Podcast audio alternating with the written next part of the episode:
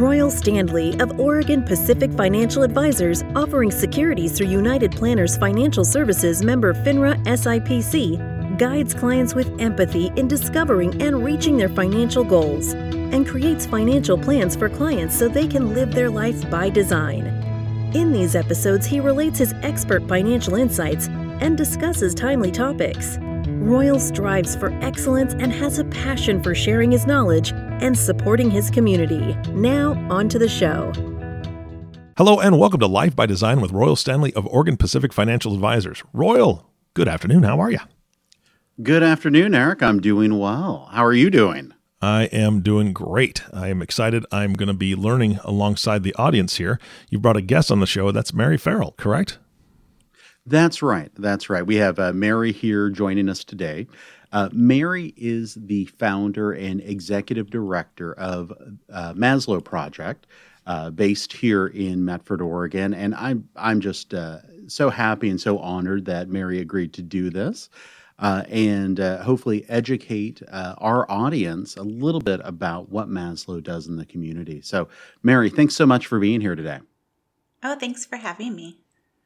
I, am sure most of our audience has some uh, familiarity with Maslow Project, probably has, have at least heard the name. Uh, but can you tell us a little bit about what Maslow Project uh, is and what it does here in the community? Yeah, happy to. So, Maslow is a nonprofit serving Southern Oregon. Uh, we have um, a variety of programs that are really aimed to help children, young adults, and families who are experiencing some level of housing instability, and that is a pretty broad definition. It's it's usually not uh, what people typically think of when they consider the, the term homelessness, um, but it can include a lot of situations that uh, cause a lot of disruption in children's lives, particularly in their education as well.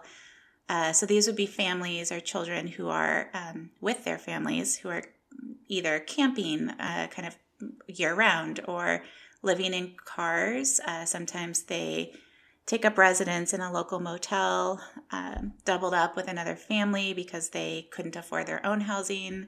Uh, they might be staying in like a shelter type of environment. And, and sometimes they are truly unsheltered. And these are all just sort of um, examples of, of what we would consider housing instability that, uh, you know, there's an opportunity for us to provide a service to. So when we really talk about the population we're serving, um, that would be children between the ages of zero and 18, and that young adult, 18 to 24 age range, and then families, of course, who have dependent age children. And uh, we provide services both in Jackson and Josephine County, and they really range from what we call basic needs and safety net services, which are really designed to stabilize folks and stabilize children so that they can focus on higher level goals. So, yeah, we do provide a lot of emergency food and hygiene supplies, school supplies, um, you know, perhaps camping gear if, if they're in a campground, uh, like life survival kinds of items. But the idea is that it's, you know, providing them the stability that they need so that they're not solely focused on hunger and survival. Um, and that sort of allows their brains to sort of settle into thinking about, you know, school or jobs or finding housing or connecting with other services. So we really like to think of it as a hand up and not a handout. So those stabilization services are sort of the first response that we provide. Um, and then we provide a lot of advocacy and case management, uh, really focused on keeping kids in school, uh, connecting to critical services, and that could be mental health, um, healthcare, employment training, uh, you know, sort of the whole run of the gamut of services that are out there. And a lot of our programs actually happen on site in public schools, uh, ranging between Ashland and Wolf Creek, and as far west as Cave Junction, and as far east as um, Butte Falls. So we're kind of, you know, all over the county, and our services and schools are really aimed at keeping those kids um, connected to their education, removing barriers that might make it hard for kids to be in school or be successful in school. We provide a lot of sort of tutoring and, and educational supports, as well as just advocacy and making sure those kids um, have a voice, especially if they're not connected to a family or a parent or a guardian. And then helping them transition into either college or workforce uh, or, or trade school. So there's a lot of focus and energy on helping you know homeless youth, especially, um, complete their education and then move on to phase two. And then in the more recent years, we've also added this permanent supportive housing program where we are working in partnership with the Housing Authority of Jackson County um, to offer affordable housing to families that we've worked with for a long time. We've had a lot of barriers to uh, finding stable housing and then continuing to work with them once they're housed to work on growing income and skills so that they at some point can move into uh, mainstream housing and then that opens up a new unit for another family who kind of just needs a leg up and so yeah like it's kind of a comprehensive approach and our real strategy is to remove barriers and walk alongside folks teach them how to self advocate and and work towards higher level goals. Amazing, amazing. You know, I think the the interesting thing with Maslow and and uh, for the listeners, uh, you know, I've known Mary since probably what 2009, 2010, and uh, then I've served on the Maslow Project board for what eight, or nine years, I think. So, uh, you know, I'm I'm pretty familiar with Maslow, but you know, I think like a lot of people, the first interaction with Maslow um, was hearing about what you were doing in the community with just kind of providing for basic needs there. You know, as, as far as, you know, making sure kids w- were getting the food they needed, making sure they had the school supplies or uh, hygiene products that they needed. And at first I was like, well, this is an amazing program. This is this is what uh, you know kids need. And then as I learned more and more about Maslow and kind of um, broaden my education about all the things that you and your team there were doing, it was, oh wow, there, there's a whole other level of Maslow project beyond just, hey, here here's a, a meal or here's a food box. It's here, let me help you navigate this incredibly complex social services network where so many people just kind of fall through the cracks we're going to help you kind of navigate this and and show you how to advocate uh, for yourselves and really get the support that you need uh, either as a child or as a family or as an unaccompanied youth to start working through and moving forward to you know whatever goals they were setting for themselves. And i think that's the the amazing part of maslow project is um, you know you're really trying to meet these kids uh, where they're at and help them get to uh, where they want to go. Um, so uh, you know, I just I just applaud you for for all that you're doing over there. Um, can you talk a little bit about what your average um, uh, age is for the kids that you serve? Because I think there's a there's a big misconception out there about this. Absolutely. And I first just want to acknowledge, Royal, that you are such a great spokesperson for, for our organization. Um, you probably said that better than I did. So thank you for that. Um, yeah, the biggest misconception that I hear out in the community is that Maslow works with homeless teens, like teenagers. And while that is true, there's certainly a number of young adults and teenagers that we support either in school or out of school. Uh, the average age of the youth that we work with ranges between 10 and 11 years old. And that can cause people a little confusion. They're like, wait, there aren't there aren't hundreds of 10 year olds who are homeless out there. And actually they there are one in 10 students enrolled in public schools in Jackson and Josephine County experiences homelessness at least at some point in every single school year and, and has for the last 20 years that I've been doing this work.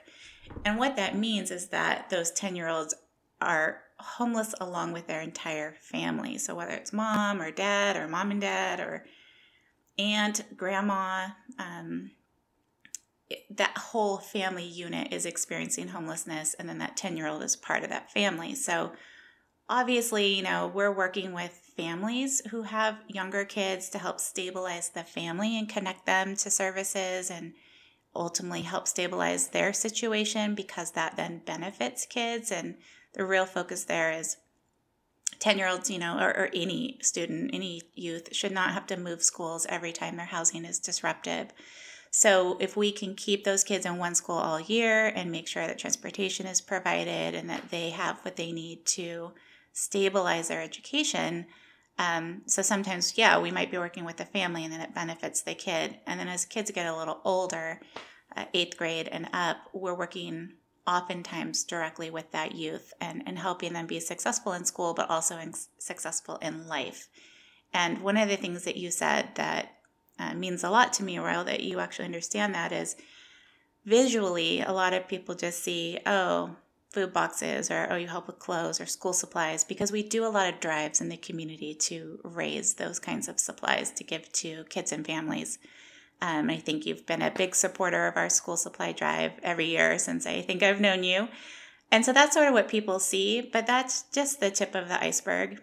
And and really that sort of walking alongside them and showing them how to connect to services facilitating those service coordination pieces, not just giving them a phone number and saying, oh, if you need mental health, you can go here, you can go there, but let us call together. Let's walk you through the intake process. Let's sit with you so that you feel comfortable and connected and do that real warm handoff. Um, you know, the complexity of navigating social services for even adults who have all the tools, you know, communication tools and transportation and access to a cell phone or the internet it's challenging for challenging for you and I sometimes.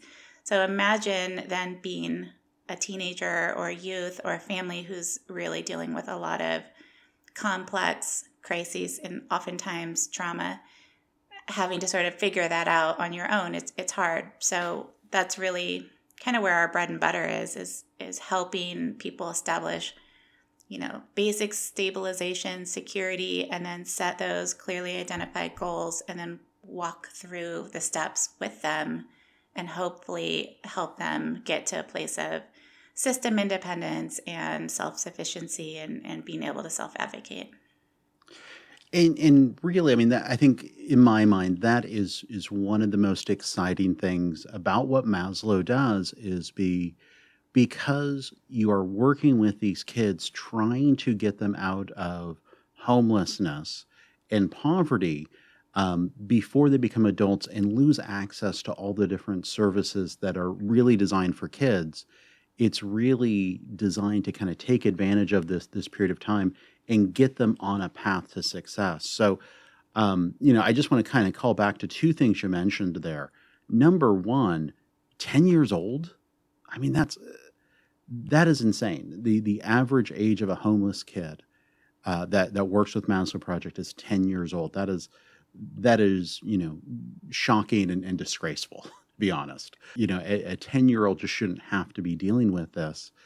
And then when you say one in ten kids that are enrolled in school are facing homeless homelessness uh, in some form, and I know homelessness isn't always what we think of. It's really just uh, not having a stable home environment uh, that's you know a fixed residence, you know, is, is just just blows me away. I mean, think of it in, in a class of twenty, which you know is a pretty small class in in today's uh, educational system. You have two kids right there that are dealing with homelessness in every single class, which is just terrifying.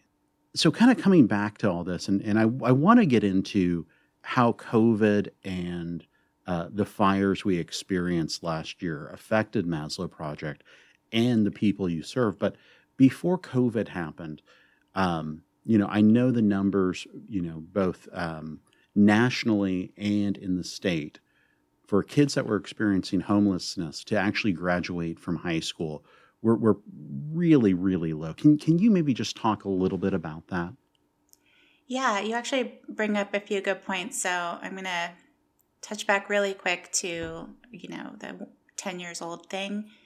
And what that really means is we have just as many families with babies, infants, toddlers experiencing homelessness as we do, you know, teenagers or families with, with teenagers. So that it gives you just a sense that this isn't a problem of teenagers. This is a problem of you know people, you know families and um, individuals, and and there really isn't an age group that's somehow more or less you know immune to experiencing homelessness. And the other thing that I've heard um, people say as well, you know, oh, if you're not literally on the street or under a bridge, you know, is that really homelessness? And what's really important to point out here is, you know, the 21,000 Oregonian students last year that were identified as McKinney-Vento eligible, which is the federal definition of homelessness, which you actually correctly identified as lacking a fixed, adequate, or regular nighttime residence.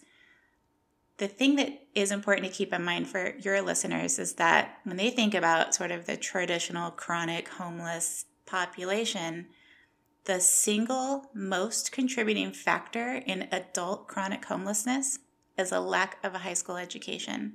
So you're exactly right when you say the key is to get upstream and try to stabilize those individuals while they're youth, while they're students, while there's supports, and break that cycle so that they do not become part of the chronic adult homeless population, that they are empowered with their education and that there's a plan for their future. Um, so that's that's really what we're we're all about. And then getting to your uh, second question, which was right going going back to kind of what what are those statistics about kids that are oh, experiencing homelessness, yeah. uh, graduated yeah, so, from high school. No, it's really good. So, nationally, uh, on average, only 25% of high school students who experience homelessness graduate with a high school diploma. And in wow. Oregon, um, you know, we like to think that we're help, helping to bend that curve. Uh, we have historically had closer to 50% graduation rate. And I think this year uh, it's as a state, it, it might be a little higher than that, but in the districts that we serve, we have seen over the last five years a jump from really trending with the average state, which is around 50, 56%, uh, to then 76% as an entire district um, in most of the districts we serve. They're graduating roughly, you know, three out of four of their homeless students, which is is great, but we still want four out of four. You know, we, we don't want to leave any kids behind. And within the group of students we specifically are providing that intensive case management to, last year, 93% of our seniors graduated on time with their peers with a regular diploma.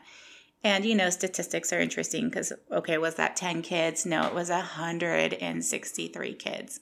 So that's um, wow. um, huge progress. Wow. And when you think about what the national average is, it's it's really phenomenal. And I'm super proud of our team and also our partnerships with our public schools. I mean, we can't do it without that partnership. And I've just seen a, a really positive trend in the last um, couple years of really identifying every kid and making sure every kid has what they need to be successful. And it's it's definitely a collaborative team effort, but it's trending in the right direction. I, I think that's one of the most phenomenal statistics when we talk about Maslow Project um, that that people can can hear about is you know the, these are real lives that are being touched and you know really giving a chance to have a platform to, to kind of build a successful life in front of them because they have that that kind of basic entry into adulthood which is a high school diploma um, that's phenomenal. So I just want to thank you and your staff for for all of that hard work uh, going into helping these kids uh, graduate from high school because that that is phenomenal. That is phenomenal. Yeah, that's um, the goal. So I, I wanted to touch on just just real quick, if you wouldn't mind, um, is sharing how Maslow Project started. Uh, you you are the founder, and, and it, it, has been a few years now. Um, uh, how did Maslow Project start? Um, yeah, a, let's see, what's the short version of that? Uh, well, um, earlier in my career, I was actually an employee of the Medford School District, and uh, the, the federal law and the federal legislation that was passed for public education to really track and identify and know who their homeless students are was actually passed in 1987. And by the time I graduated high school or high school, college, high school and college, um, public schools were still pretty new to um, embracing this this federal legislation around knowing their homeless students. And at that time, it was pretty limited to just know who they are and keep track of them. So I started working for the district in the year 2000. And um, one of the first things that I, and I was, you know, born and raised here in Medford. So uh, to be hired into a, a program which was to specifically find your homeless students. I mean, I was like many, probably other local Southern Oregon natives, where my first thought was, gosh, I, it's not like when you go to Portland or San Francisco, you can just see homeless people on the streets and on the street corners. And um, there's a very hidden population here. And so I wasn't even aware that we had as many people experiencing homelessness as we do when I started. And I spent a lot of my time out in the field, like where where are they? and Visiting campgrounds and going to family shelters or visiting people in one room hotels where the bathroom, you know, was also the kitchen and also the laundry. And just understanding what the needs of people in these situations are and how hard it is to navigate the system. You know, the system is really designed to support its employees, in my opinion, more than it is the customers that they're there to serve.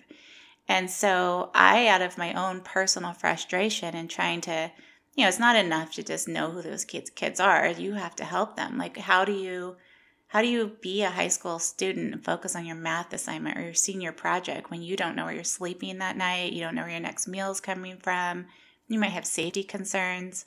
It's just um, you know, to me, it's a critical element of supporting these kids to have resources to support them. And, and that's really how Maslow got started. It was sort of out of my own reflection of what the need was and how it was challenging to sort of figure things out. And so I created Maslow Project um, to be sort of a one stop, like meet you where you're at. We have street outreach, we can come to you. We can have a drop in center where you can come to us. We don't just have to meet in school if that's a barrier.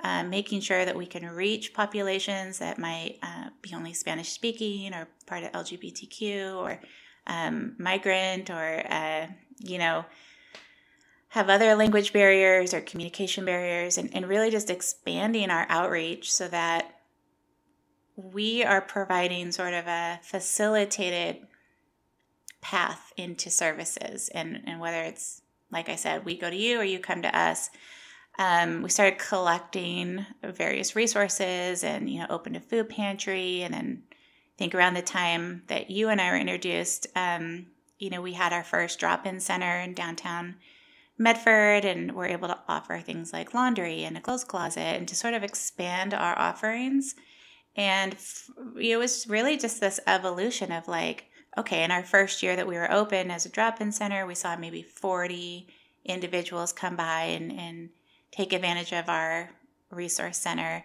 And by year two, we had 800 individuals. And and so the need was just so dramatic, and that just one thing led to another. And we started adding mental health counselors and job coaches, and you know, expanding our school-based services into Ashland and Phoenix Talent and Upper Rogue. And then a few years ago, we expanded into Josephine County, and and uh, then we added housing. And so we're really trying to respond to the needs of the community and remain flexible and nimble. And in many ways, that that actually led to a, a better response once COVID hit. So yeah, it's just been an, an evolution, but it came out of the need. How did COVID affect the the population of kids who are dealing with homelessness, and then all of a sudden uh, the schools aren't open anymore? How were those good. kids affected, and how how did Maslow respond? Um, I think that being disconnected from schools has not been good for any kid. I, I don't, you know, I have you know children in my personal life, nieces and nephews, and kids of friends, and it, I don't think any kid is particularly doing well in this type of an environment. You add homelessness to the equation, and um, we're seeing a lot of increases in anxiety and mental health, social isolation. Um, yeah, it's not good. And to think about, you know, at home learning, well, if you're a parent or if you're a student and you have reliable internet and you have a place to do your Zoom classwork and um, possibly even a parent or an older sibling around to help you with your assignments. Uh, you know, it's still challenging, but at least that's something. And for kids who are living in their car, I mean, how do you connect to the internet when you don't have access to the internet? How do you charge your Chromebook when you don't even have access to electricity on a consistent basis? How do you really get that help if your parent really has to work? Uh, so you're kind of home, home, so to speak, on your own to figure things out. And, and that's really where we've been able to, I think, provide a lot of that bridge work and help kids, especially um, homeless kids, connect back into their school. So we have our student success advocates really out in the field during this uh, past year. Can't believe it's been a year, but it has. Um, we've been meeting with kids on park benches and helping them through their assignments. We do a lot of um, video and text communication with kids to, oh, okay, we can help you troubleshoot and problem solve, you know, whatever that challenge is. We've been delivering a lot of Chromebooks and hotspots to kids or helping to coordinate sort of a local point where kids can go to like charge their computers or connect to the internet, taking them uh, all of the things that they need to be, you know, still in schools. Kids still need school supplies even though they're working from home. Um, and so, really, like when the day of the stay at home order hit, we sort of knew that that was coming. We could kind of see the writing on the wall. And as a homeless uh, person of any age, you know, especially kids, if the places you rely on for support, so food pantries, you know, faith-based organizations, places like Maslow, school, those are your safe places throughout the day and suddenly all of those are closed, you know, that's a pretty scary place to be. So we have always had a street outreach um, element of our programming, and we just amped that up like literally overnight and started doing. I like to compare it to like Uber Eats or like Instacart. We just made all of our services to go, so you can either come to the building and we've done a lot of curbside pickup and you know still getting a lot of resources out into the community. Or if people have had transportation barriers and they're homebound whether that's at a remote campground or a hotel we've just uh, loaded up all of our vehicles and had our staff doing a lot of deliveries of groceries and, and all the things that people need and then while we're there taking advantage of that you know ability to socially distance and still provide that advocacy and case management and troubleshoot and make sure that you know we're helping them think through childcare access. You know a lot of parents didn't have the option of working from home um, and still had to sort of you know keep some level of income coming in and then you've got childcare issues because kids aren't in school that's been really challenging but I, I think that the greatest part about Maslow's ability to adapt in that period was that we've, we've always been more about who we are and what we do and not so much where we're located. So we just, rather than making them, the, the people that are our customers, convert to our way of doing things, we just converted ourselves and just bit, we, we either went virtual and worked remotely and provided technology to people so they could stay in contact with us and their kids' school, or we just took our services to them. And uh, we were still in crisis mode when the fires hit. And so, in many ways, we were already um, sort of doing that work that was then needed to just added that layer of coordinating between FEMA and the Red Cross and helping people through those different applications and emergency hotels and you know like i also like to think we kind of fill the gaps so we're really good at identifying where there are other resources in our community connecting people with those helping them make that connection and then like let us fill the gaps where there isn't that resource then we can come in and make our resources have like maximum impact. And that's really just been our mode of operation for the last year and it's it's been pretty effective. I mean, we still are connected to all of our we haven't really lost any kids in the process that um, you know, we're starting to transition back into school along with teachers and our kids are right there with us. So you know, all things considered, um, it's been a really busy year for us, and it's it's pushed us and challenged us as it has everybody. And I, am just really pleased that we've adapted along with the rest of the rest of our community to to never have a lost day of service, and it's just helped us be even more creative. You know, how do we just reach people who you know traditional methods of making people come to you don't don't work. So yeah i'm actually pretty excited about some of the accomplishments of this past year all in all. That that just sounds like an, an amazing undertaking. Uh, and uh, yeah i'm just so proud to see all that maslow project has done in the community through this you know just just terrible times especially for this population of, of people. So thank you um, yeah. You know, as we get as we get close to wrapping up, I I just like to take a moment and, and ask on behalf of you know listeners of the podcast that might have heard the name, or maybe maybe this is our first introduction to Maslow. Um, where should they start just learning more about it, and then uh, after that, you know, what are the needs that Maslow has right now in the community?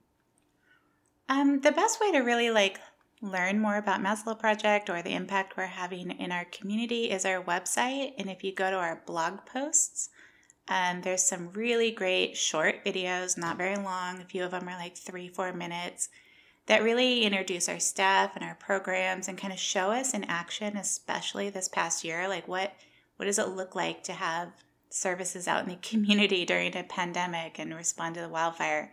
So some really good videos. There's another video that sort of our 10 year anniversary video where I give a lot of the history, like how Maslow got started and our evolution and, you know, our response to changing needs in our community.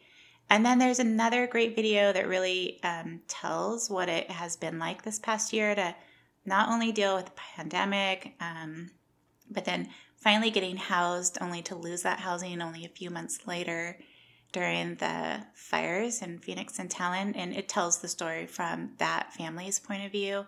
That's a really great wow. video.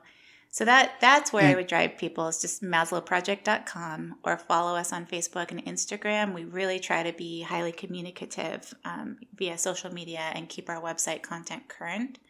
So that that's sort of step one. And then what are we needing right now?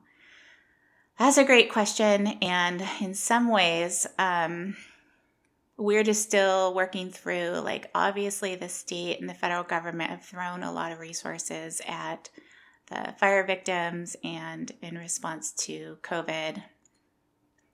So we've, we've actually been pretty fortunate and been able to increase our staffing levels this past year and haven't really had super pressing need for stuff the challenge is going to be as some of those one time earmarked funds for fire response or COVID response go away, as they always do, that need is going to continue to be there for a long time. We're going to see this increased wave of homelessness once the FEMA response is, is done and people are no longer in hotels. And once the uh, eviction moratorium is lifted, if, if there isn't some sort of reprieve, which I think there might be some assistance coming from the state for that too.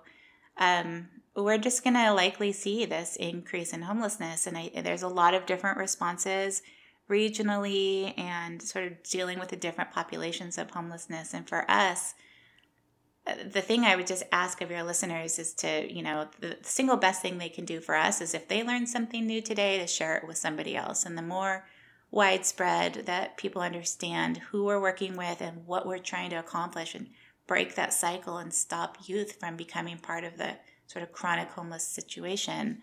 Um, that helps us more in the long run than really anything else. Wow. Yeah, just just so much that you guys are doing in the community. Um, you know, what, one thing I'll suggest, even though though you didn't suggest it, is um, I've been a monthly donor to, to Maslow Project for for a number of years now. That is a great way just to kind of keep Maslow in your thoughts, even if it's five or ten dollars a month, uh, of just supporting Maslow and you know keep keeping this good work going. Uh, that you're doing in the community. So I just want to thank you, you know, from the bottom of my heart for all you've done for Southern Oregon um, you you truly have made it a better place. And um, you know, thank you to your entire team and staff there at Maslow. Really, just just top notch people doing. Uh, you know the absolute best for our most vulnerable people here in our community. So, Mary, thank you so much for being a, a part of our podcast today.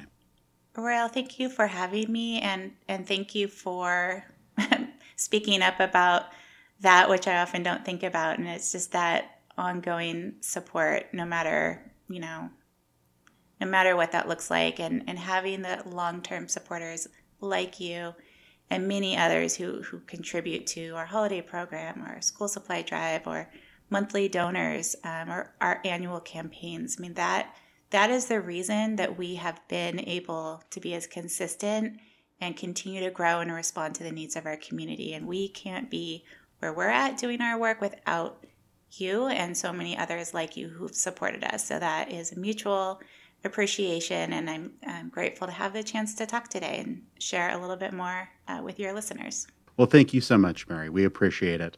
Uh, Eric, do you want to take us out here? Absolutely, Mary. I I'm so honored to meet you and to hear your story and to hear uh, the history of uh, all the work that you've done. And so, thank you again from myself for being on the show. And Royal, thank you for letting this be a, uh, an opportunity to shine a light on a very, very bright beacon in your community.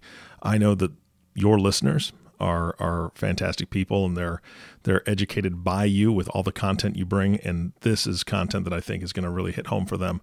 I'm hoping they step up and and uh, really make a change in your community uh, in addition to what you're already doing. So thank you, Royal. And of course, our last thank you goes to you, the listening audience. Thank you for tuning in and listening to the Life by Design podcast with Royal Standley. If you have not subscribed to the podcast yet, please click the subscribe now button below.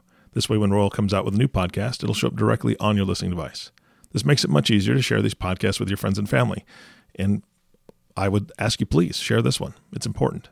Again, thanks for listening today. For everyone at Oregon Pacific Financial Advisors, this is Eric Johnson reminding you to live your best day every day. And we'll see you next time. Thank you for listening to the Life by Design podcast. Click the subscribe button below to be notified when new episodes become available. The views expressed are those of the presenter and may not reflect the views of United Planners Financial Services. Material discussed is meant to provide general information and is not meant to be construed as specific investment, tax, or legal advice. Individual needs vary and require consideration of your unique objectives and financial situation. Always seek the advice of your financial advisor or other qualified financial service provider with any questions you may have regarding your investment planning. Advisory services offered through Oregon Pacific Financial Advisors, Inc. Securities offered through United Planners Financial Services of America, member FINRA and SIPC. Oregon Pacific Financial Advisors Inc. and United Planners Financial Services are independent companies.